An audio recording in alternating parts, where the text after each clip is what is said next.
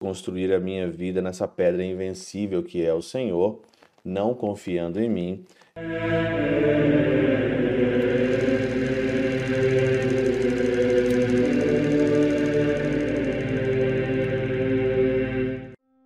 Nome do Pai, do Filho e do Espírito Santo. Amém. Olá, meus queridos amigos, meus queridos irmãos. Nos encontramos mais uma vez aqui no nosso Teóse, Viva de Coriés, do Cor Maria. Esse dia 16 de setembro de 2023, nós estamos na 23ª semana do Tempo Comum.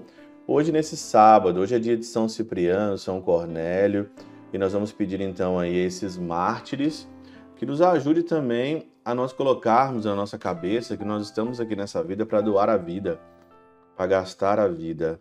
Então, peçamos aos santos que intercedam por nós, para que nós também possamos seguir os passos de Cristo na cruz. O evangelho de hoje, de Lucas 6, 43 a 49, é um evangelho que fala que a gente diz às vezes Senhor, Senhor, versículo 46, mas a gente não faz o que a nossa boca professa, né? A confissão da nossa boca, às vezes, ela está tão longe dos nossos atos, né?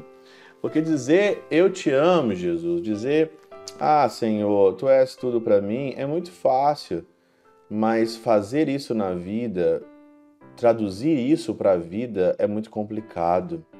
E o que a gente mais vê isso, eu também faço isso, né? Eu também sou assim, às vezes sou muito bom de boca, sou muito bom de falar, sou muito bom de falar, de, de professar, mas sou muito ruim para viver. E isso é uma coisa que acontece que chega a cada um de nós. E aqui então no evangelho de hoje, a partir do versículo 48, fala sobre a casa na rocha. A casa que foi construída sobre uma alicerce que ficou, vieram as enchentes e não conseguiram entrar dentro da casa. E depois teve aquele que construiu a sua casa no monte de areia, que a ruína foi total. Né? E aí então, São Beda, ele tem aqui um comentário que ele fala o seguinte: a inundação né, se dá por três tipos de inquietações. Três tipos de inquietação bem didático para nós. Ou dos espíritos imundos, ou dos homens maus, ou da mente e da carne.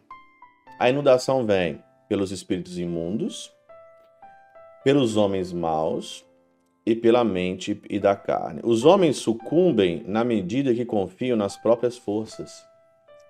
Olha, se você quer vencer a si mesmo, se você quer vencer o mal, mas se você confia só em você mesmo, a sua casa vai encher, vai inundar e vai perder tudo, como acontece com uma enchente.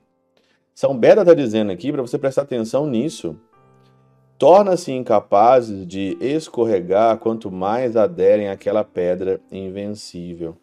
Se você adere à pedra invencível que é o Senhor, eu não vou construir a minha casa nas minhas próprias forças, eu não vou construir a casa em cima dos bens deste mundo, de riquezas, do prazer, do dinheiro, dos, do material, mas eu vou construir a minha vida nessa pedra invencível que é o Senhor não confiando em mim, e aí então você consegue vencer os espíritos imundos, os homens que são maus, e você consegue vencer a sua mente e a sua carne, para você não inundar a tua casa.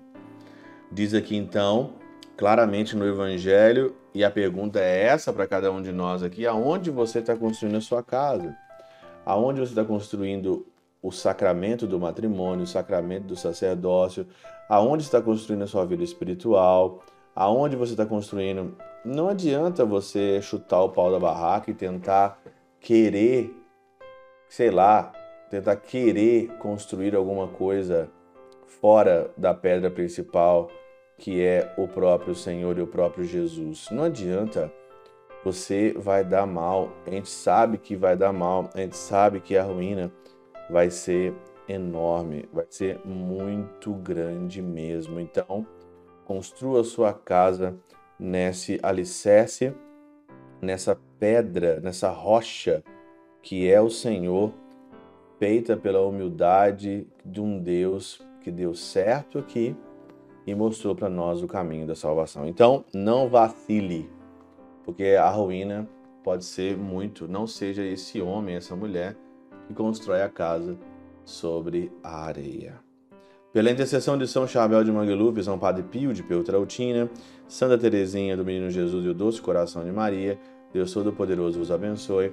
Pai, Filho e Espírito Santo, Deus sobre vós e convosco permaneça para sempre. Amém.